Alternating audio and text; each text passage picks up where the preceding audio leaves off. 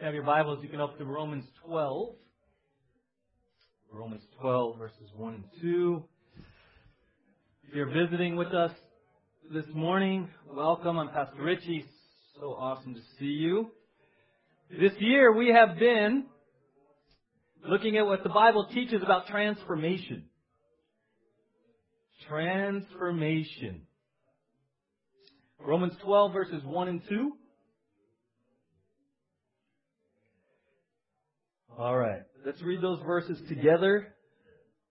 Romans 12 verses 1 and 2. Ready? Begin. Therefore, I urge you, brothers, in view of God's mercy, to offer your bodies as living sacrifices, holy and pleasing to God. This is your spiritual act of worship. Do not conform any longer to the pattern of this world, but be transformed by the renewing of your mind. Then you will be able to test and approve what God's will is, His good, pleasing, and perfect will. Let's pray together. Father, thank you for our time of worship together so far. And now, Lord, we ask that through the power of the Holy Spirit, you will teach us your word. And Lord, as the book of James says, that we wouldn't just be hearers, but doers.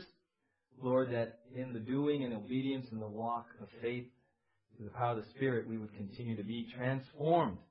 Metamorphosis would continue to happen in us and through us, Lord, so that ultimately you would be glorified as we become more and more like Jesus. So that's our heart, that's our desire. We thank you for your word. And now, Lord, lead and guide us as only you can. In Jesus' name, amen. Romans 12:1 is there. It says, "Therefore I urge you, brothers, in view of God's mercy, to offer your bodies as living sacrifices, holy and pleasing to God. This is your spiritual act of worship." This year we've been talking about transformation, this supernatural, incredible work of God that happens really for the rest of our lives. From the time you put your faith in Jesus until the time He calls you home, you are in sanctification or in transformation. Right? And this morning it says, I want to just kind of launch this up. It says to offer your bodies as living sacrifices. Living sacrifices. When you woke up this morning, did you present your body as a living sacrifice? Did you make that choice? Did you say, Lord, today, thank you for today. Thank you that I'm in transformation. And Lord, today, rather than asking you to bless my agenda, rather than asking you to help me get through my day and meet my needs, did you ask the Lord this morning, did you come to Him like this? And did you say, Lord, today I present my body, my life to you as a living sacrifice? Because whether or not you did that probably has a huge impact on how you've already been in the first few hours of this day. And probably that, that choice and that focus and that, that view will color the rest of your day into this evening. If you didn't make the choice, you can make it right now. You can just, oh, sorry, Lord. I got busy. Sorry, Lord, I threw up my out the door prayer.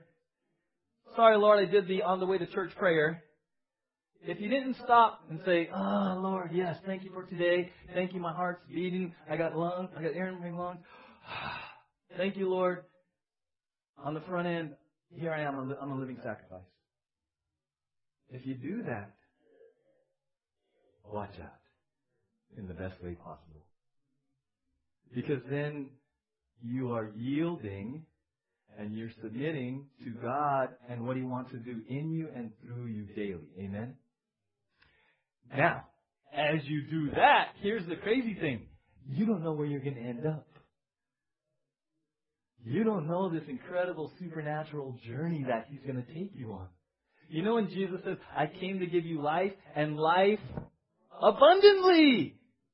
And, what that really means is super abundant life. So Jesus came for me and you to have a wonderful, abundant life. Amen? So you're willing to sacrifice? Ah. Because see, here's the thing. What we've learned is that wonderful, abundant life is on His terms. Because when he first called his boys, what did he say? Uh, follow me. Follow me. Where are we going? That's a need to know basis. When you need to know, I'll let you. But until then, follow me. And the joy in that, the adventure in that, the excitement in that, maybe the little fear in that is, where are we going? Where are we going? Are we there yet? Just follow me. It involves trust. It involves faith. It involves daily yielding. Okay, okay, right? And as you go through that, sometimes God takes you on places and brings you places you never would have thought. And this morning, I encourage all of us with that because we're all in transformation. We really are. Okay? And we celebrate that. Six years together, some of you going back to when we first moved here in the Ojai Valley 17 years ago. Yeah, some, I've known some of you for 17 years. And I've been blessed to see your transformation. And this morning, as a church family, we get to celebrate what God has already done and been doing in the life of Tyler Larson and, and we're going to recognize, very important, what God has been doing in his transformation. What God has been doing. Some of you uh, went out and you know, oh, you got to come today. You know, Tyler's going to get ordained, right?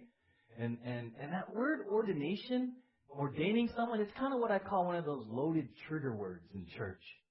We're not careful because there's a lot of people here from a lot of different church backgrounds, and, and we've talked about this before. When we say the word church membership, that's one of those trigger words. Hmm. Based on your experience. Another trigger word. Stewardship. Hmm. Is that the thing where they ask for money? It's one of those loaded trigger words, right?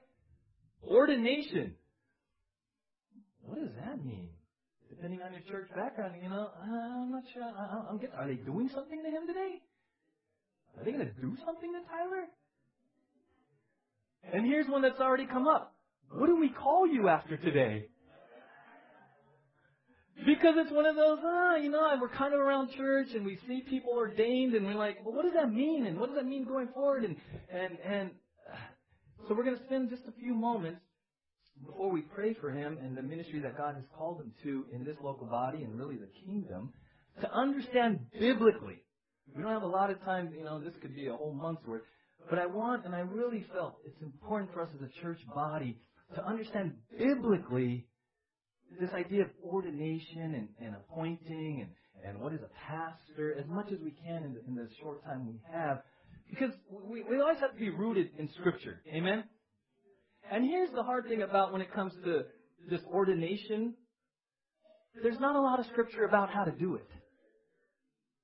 And so over the years in churchdom, there's tradition and many churches and denominations have done their best to try to understand it. And, and, and nothing wrong with it, but we have to be careful that tradition doesn't supersede Scripture. Amen? When the two collide, when Scripture and tradition collide, Scripture has to always win. Scripture has to always win. That's the, that's the ultimate authority. And so, in this ordaining issue, I get it. I get it's kind of like, you know, depending on your church tradition. I grew up in the Roman Catholic Church. And I grew up in a family that was very culturally respectful of authority. So when you go to the Roman Catholic Church, it's just very natural to call the priest father. It's just, it's just natural. I became, I put my faith in Christ. I started going to a Calvary chapel in San Diego, and they weren't into pastor anything. And I gotta be honest with you, it made me uncomfortable. Because that's the senior pastor, and he just wants to be called Mike. Hi. Mike? It's uncomfortable. Uh, right? I mean, depending on your church tradition. And it's really tradition and upbringing. Great example. A few years ago, uh, Vinny had befriended a high school guy, and he would hung out. He hung out at the house, and, and, and one Sunday he he goes or Saturday he goes to Carpinteria with us. I think it was Sunday after church or something high school guy, and I got to know him, and so he hangs out with the family. We're at Carpinteria, and I think we were throwing a football or we were skimboarding. And I kid you not, the beach is crowded, and out of the blue, he goes, Can I ask you a question? Yeah, sure. What do I call you? Because it was kind of weird. Hey, Pastor Richie, go out for a pass. And the carpenter, you know, on the state beach. There's a pastor on the beach. Can they do that? Are they allowed to go? He's wearing board shorts. Is that legal? You know what I mean? All this like crazy baggage that comes, right? So he goes, what do I call you? Because when he was here, he was raised to be very respectful. So here he's Pastor Richie and he's comfortable. It's not weird. He's like, hey, Pastor Richie. He comes to my house, you know, my kids aren't calling me Pastor Richie at home. it's like, hey, you! you know? So he hangs around us. He sees me in an informal setting. We go together to an informal setting. And now he's in this weird conflict. And he felt it was weird as I felt it was weird to call me Pastor Richie when we're throwing football. So what do I call you? Great question. Just an honest question. I said, that's awesome, man. Here's the deal.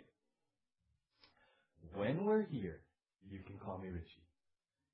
When we're at the church, if you're more comfortable calling me Pastor Richie, you can call me Pastor Richie there. Okay. And he was liberated.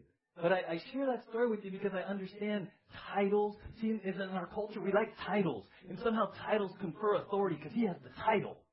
And we look to something to hang on. He has the degrees hanging on the wall. He has, you know, and, and the more letters after your name gives you more authority and gives you more this. And he must really know what he's doing because he went to Bible college and went to seminary. Nothing wrong with that in and of itself, unless you're hanging your hat on that. So we're into titles and we're into degrees and we're into all this kind of stuff. And then we're like, okay, now we're ordaining T- Tyler. Did you go to school? What's your qualification, sir? Do we have to call you sir? Around, I mean, right? So all this stuff comes into into our service time today, and I just want to take just a little bit to Tyler. When we're done, you're still Tyler. Now, what we're doing is we're recognizing God. That the word ordain really doesn't appear in the Bible. It appears in the King James Version. Right? Let's, let's look real quick. Acts 13, verse, um, actually, let's go to Titus 1.5. Let's just do that. Titus 1.5. Titus 1.5. So in Ephesians 4, don't turn there, it says it was he who gave some to be apostles, some prophets, some evangelists, some to be pastors and teachers. When it says he, he's referring to God. It's God's church. So God appoints leaders, if you want to use that term, for His church. It's not man. God appoints, right? In, in Acts 13, you don't turn there, just, just hang with me, wait for me at Titus. It says, Acts 13, it says, while they were worshiping the Lord and fasting, the Holy Spirit said, set apart for me Barnabas and Saul for the work which I have called them, right? The Holy Spirit told the early church, set apart these guys. God, God, God's setting them apart. Acts 9. Acts 9. Jesus talks to Ananias and says, hey, I've chosen Paul. So right off the bat, if we're going to understand this biblically, we have to understand it's God's church and God appoints and calls his leadership to his church. The church is a responsibility in our humanness and finiteness is to recognize that. We're just recognizing what God has already done and is doing in his church. That's what this is. Okay? So, so ordain, look at Titus 1.5. It says, the reason I left you in Crete, this is Paul talking, the reason I left you in Crete was that you may straighten out what was left unfinished and appoint elders in every town as I directed you. Now in the King James, that says ordain, right? The word appoint, it's in your notes there, really means to set apart. Place, arrange, put. It's just to set apart. It does not mean, and I put it there, it does not mean to invest with ministerial or priestly authority. Very important distinction here. Because according to 1 Peter 2 5, we are all what? Priests! Turn to 1 Peter 2 5. Hebrews, James, you're going to keep going to your right. Hebrews, James, 1 Peter 2 5. Look at this. Now again, coming from the Roman Catholic tradition, I was like flabbergasted by this verse. 1 Peter 2 5.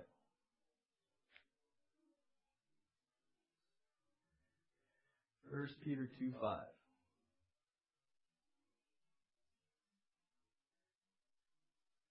You also, okay, he's talking to the believers, you also, like living stones, are being built into a spiritual house to be a holy priesthood, offering spiritual sacrifices acceptable to God through Jesus Christ. If you're a believer on Jesus, you are part of what we call the priesthood of believers. Did you wake up this morning and see yourself as part of the priesthood? Crazy, huh? Like, what? What? Here we go. Put your collars up. Right? Because I grew up with a vision of what a priest was. Right? Collar up, white. So I'm I'm I'm a good Roman Catholic, grew up that way, and suddenly I become a believer and I come across this verse and I'm like, what? I thought it was priests, clergy, and we're laity. I thought there was this separation. They're the priests, we're the laity.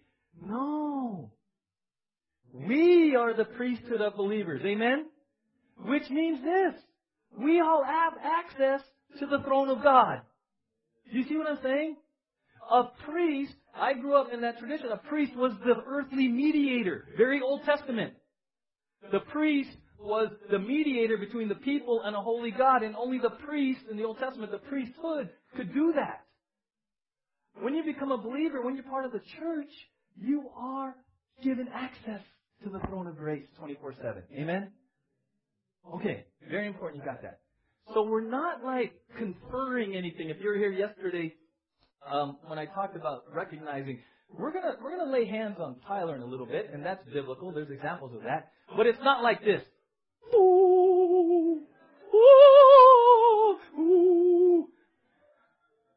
And his voice is not going to change. Oh, I am Pastor Tyler. And he's not going to start speaking King James. And he's not, you know, after we pray, he's going to be as goofy as he was when we, before we prayed. Right? So, that there's no us and them. There's no us and them. We are all the priesthood. Now, the body of Christ, the church, is an organism that has organization. Now, part of the organization we see in Ephesians 4 is that God appoints overseers. He calls them elders, overseers, to shepherd his people. That is what we are recognizing as. We are recognizing that God has set apart Tyler Larson to shepherd not just this specific flock, but really to be a part of the, the, shepherds in the kingdom, the big church. That's what we're, we're simply recognizing that. We're recognizing that. So you're like, okay, so, so how does that work? And, you know, in 1 Timothy 3, it's in your notes, Titus 1, there are qualifications, very specific qualifications. Nothing in there about a Bible degree, and nothing in there about seminary, by the way. Okay? You see there, there's kind of the four C's. You say, well, at, at, at your church, how does that ordination, is there a process? Well, kind of. Yeah. Based on those verses, we don't have time to look at it. We look for conversion. You should be saved.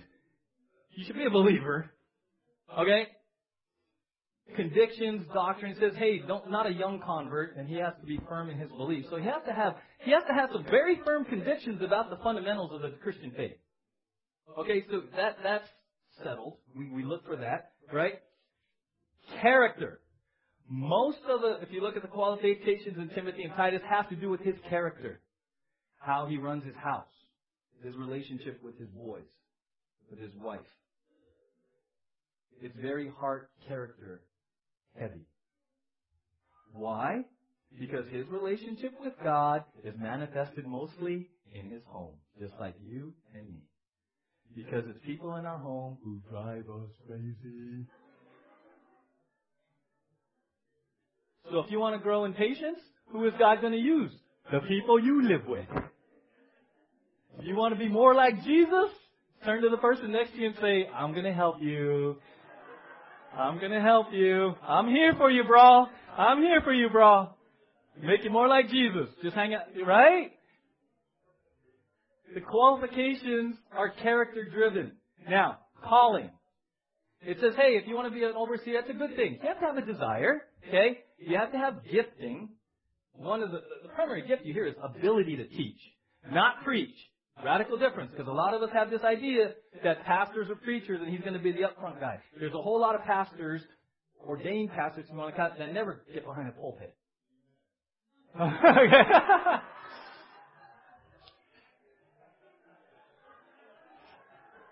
You're so funny.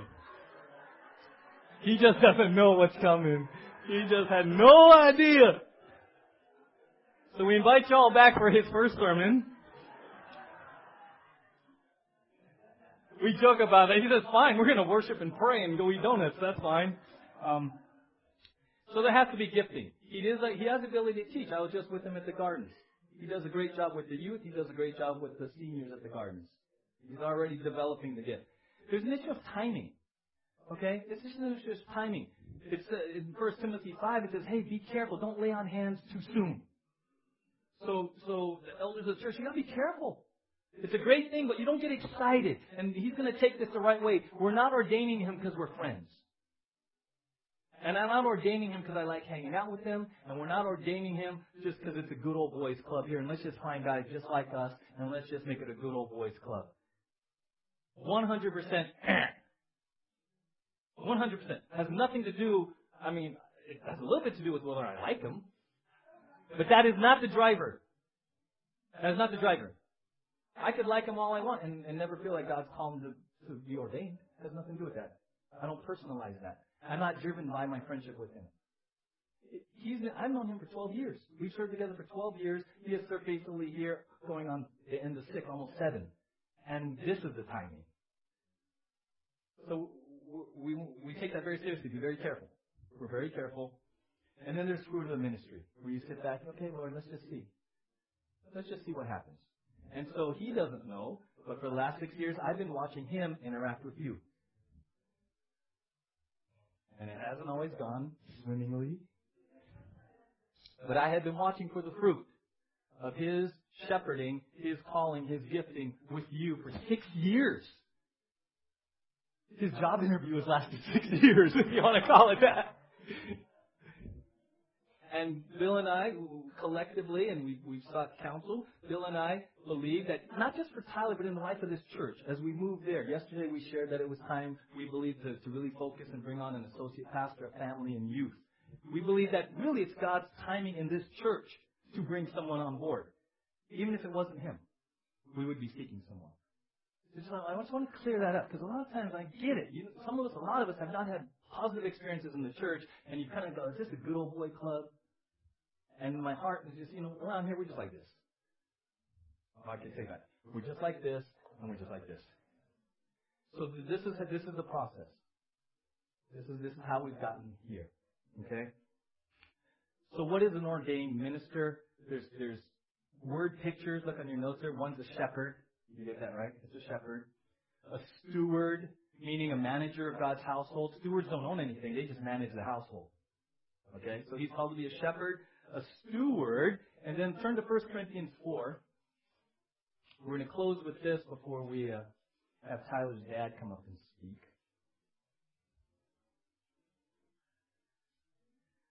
1 Corinthians 4.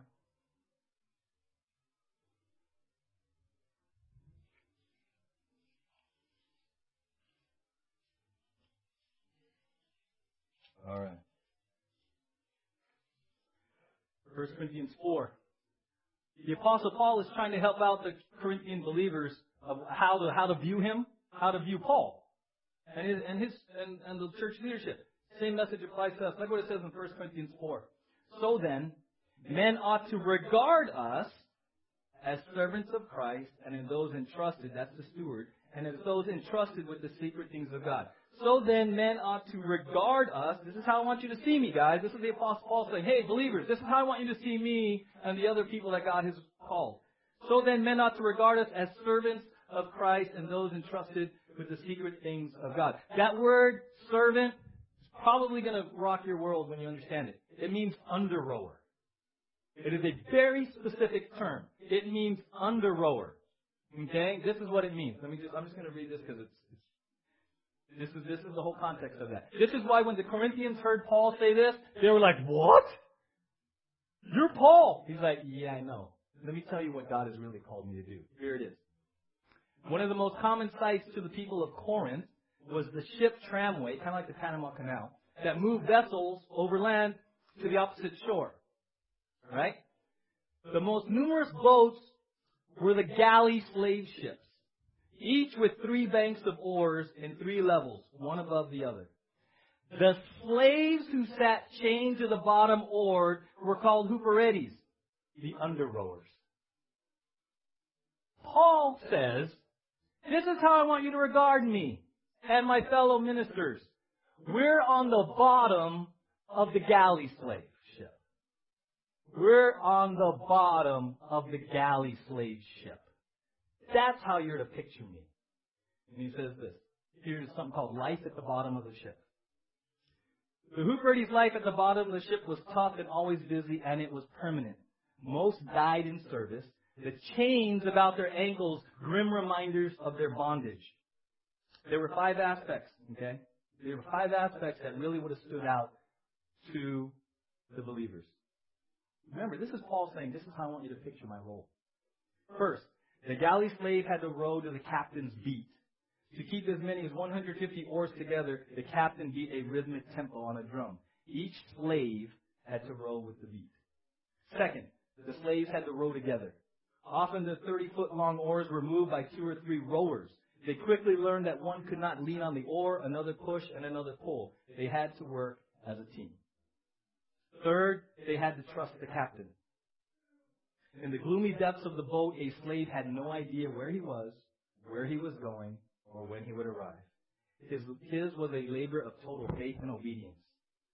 As the captain's beat grew more and more rapid, it could signal an enemy attack or a storm to be avoided, but the slave could not question. He could only obey. Fourth, the galley slave was committed for life.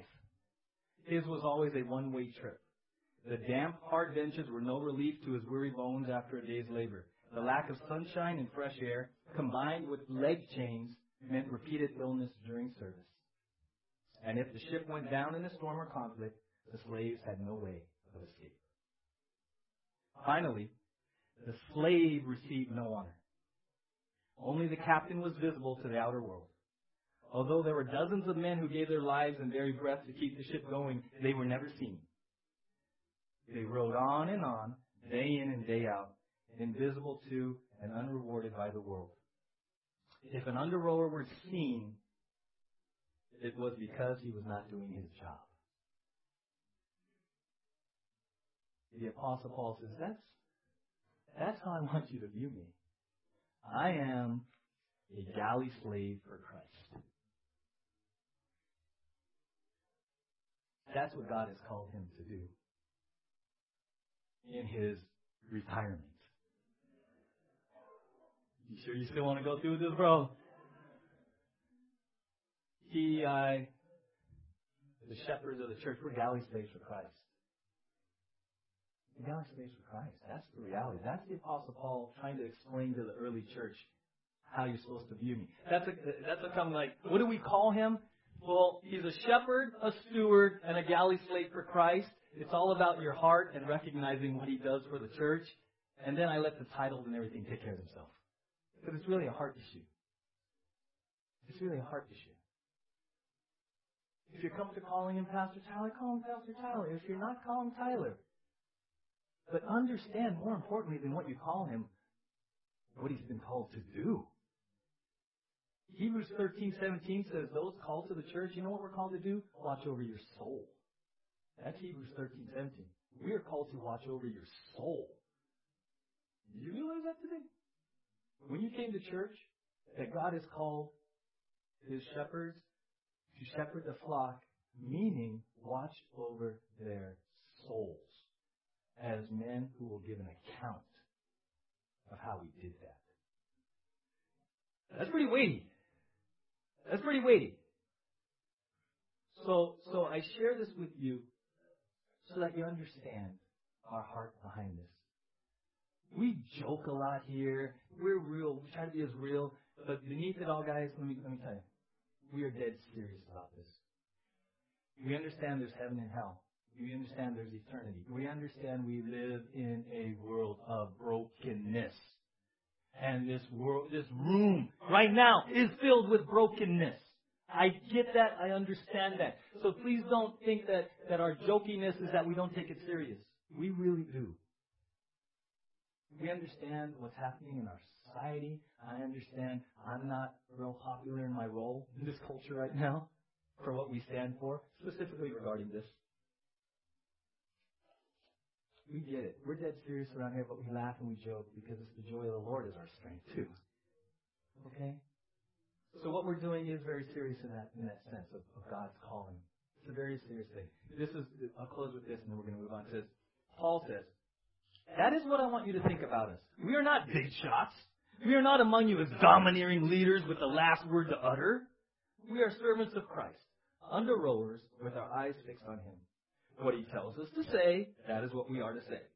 And what he tells us not to do, that is where our limits are.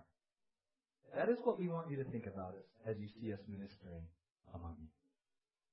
That's our calling. So how that manifests itself in what you call us here, I don't, I don't, I don't trip on that stuff. That's, I love you. I believe most of you love me. So, uh, that's all that's, that's, in the end, that's what matters. Amen? I'm faithful to my calling. You be faithful to your calling, and God will grow His church and, and move in and do us together. And it is a we. It is a we. So, understanding that, right? I know it's really fast, but it's important. It just, I just felt we just needed to get this right. I invited Tyler's parents to come. Oh, here it comes! because I wanted you to get to know Tyler through through his parents' eyes and, and heart as well.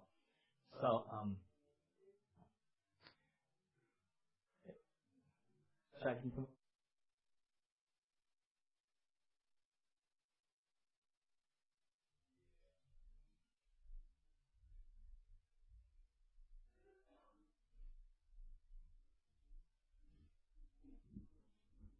Right here. I'm sorry, but I'll never call pastor. I'm sure I'll call him sweetheart and Tyler, but never pastor. I might call him something else. Oh, no, you won't. oh, I'm going to read this so I don't cry, okay? Is that okay?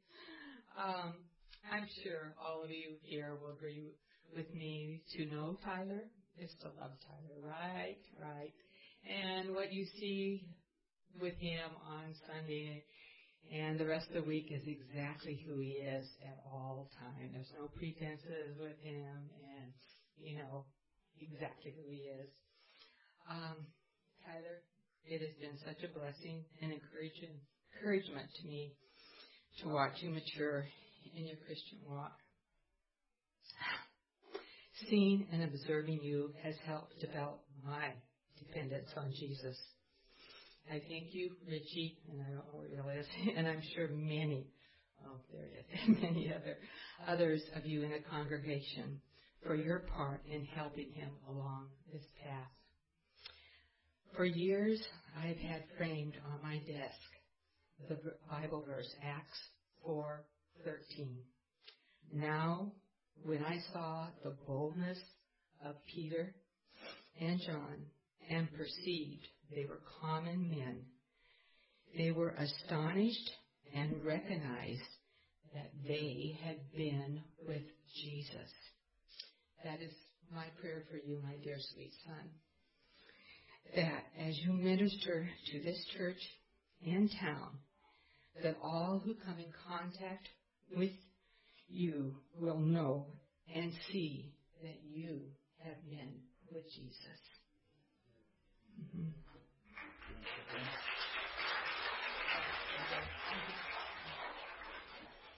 Know, I really do think uh, my lovely wife has said it just about all.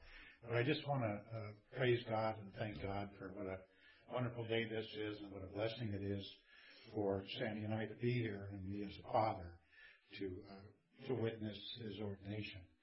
I just can't be more proud um, of how he has uh, been with his family, supported his family and the two great kids, Travis and Kyle, and what a blessing uh, he has been to them. You know, we can't love Tyler uh, you know, so much that uh, to, to see your loving uh, concern as the congregation of believers, uh, which was illustrated when I came here this morning, when I talked to Bill briefly, and how he truly, and Richie, truly, Pastor Richie, or Bill, uh, uh, you know, love and care for him and know that he will come alongside of him uh, and all that uh, you do here in your fellowship. And I just have one little verse. Um, it was of Proverbs uh, 16:3, and I know Tyler, you have um, you have followed this, and this brings you where you are today. That uh, I know that you have uh, you are committed to the Lord, whatever you do, and your plans will succeed. And I just can't be more proud of Tyler that God's plans has proceeded, and he is uh, being ordained today by Richie and God's church here in Ojai Valley and the bigger church of his kingdom. And for his wonderful wife, Kim. Yeah. Yeah, you, you have to qualify that. Right. Yeah, bless you. All right, before we um, we are going to lay hands on Tyler and, and pray for his ministry. Thanks, guys. But before we do that, sorry, you can bring the screen down. Uh, if you don't know, we have, when we were uh, first started and we incorporated into the church, one of the things that we put in place was an accountability board. An accountability board recognizes that the church is made up of fallible humans and that need accountability, need checks. So this church has an accountability board of three pastors. Uh, you, many of you remember Chaz. He was here for our first Saturday night. Um, we tried really hard to get him here today, but pastors are busy on Sundays, so it didn't really work. We're going to try really hard for our first service over at the well to get all three of them here together. Um, but there's Pastor Chaz, who's a senior pastor of a Calvary Chapel in Pueblo, Colorado. Uh, pastor Chris is a pastor of small groups at a church in Tracy, California. And I still call and consider him Pastor Michael. I serve with him on staff in Oceanside. He is right now going through a pastoral search, possibly uh, seeking the Lord for a senior pastor position in San Diego at a Baptist church. So these three guys are accountability board. I chat with them. I've known them 20 plus years. Chaz actually knew me before I was a believer. So he asked the real question. He's the one that told you before. He asked me, how goes it with your soul? He doesn't say, how are you? He says, how goes it with your soul? Good, brother. I mean, you know what I mean? Like, he wants to know. So anyway, uh, it looked like he was, uh, Pastor Chaz was going to be able to come, um, but he had a conflict. So I asked him to send a video to Tyler, that's Pastor Chaz, and to us. Go ahead, Chuck.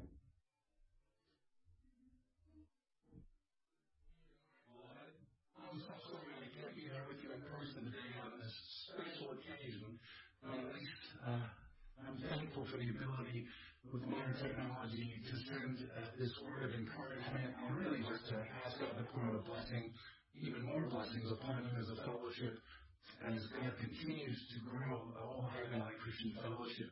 Today is a great day. I think of the book of Acts when there was a need for more servants, for people that could actually lead the church. Uh, there was a threefold criterion that we see in Acts chapter 6. These men needed to be a good report, full of the Holy Ghost, and then they also had to possess wisdom. And so you're today confirming what God has done in Tyler Larson's life. Love Tyler, have seen it from the get-go.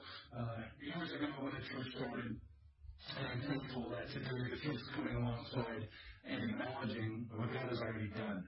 And so, Tyler, uh, I'm honored to know you. I know that God will continue to pour His blessings upon you and your family as you help lead the body there. And I'm looking forward to seeing what God's going to do, the amazing things that God's going to do with all of you there at Ojai Valley Christian Fellowship. So, Father, bless Tyler with more gifts than he's ever had. Put your shield of protection around him, and may he lead these people as part of the leadership team. And may He serve them as He now has an official title as pastor. God, would we just continue to see even more gifts that we've already seen? He didn't need a title before because He was already doing the work of the ministry. But as we see it now, and as we've uh, confirmed it and acknowledge what you're doing, God, continue to use them for the further advancement of the kingdom of heaven here on earth. We love him and we pray this all in Jesus' name. Amen. God bless I have an absolutely fantastic guy, And a blessing from the Assistant Church here in Pueblo, Colorado.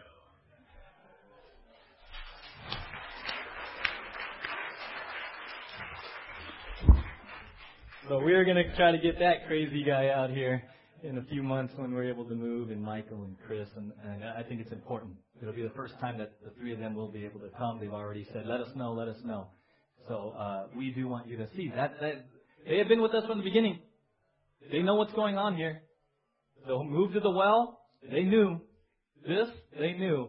So they are they are very much in touch, and they understand their role in keeping us, me, us, where we need to be biblically. Amen. So you can pray for them because they have a very important role for Ojai Valley Christian Fellowship. All right.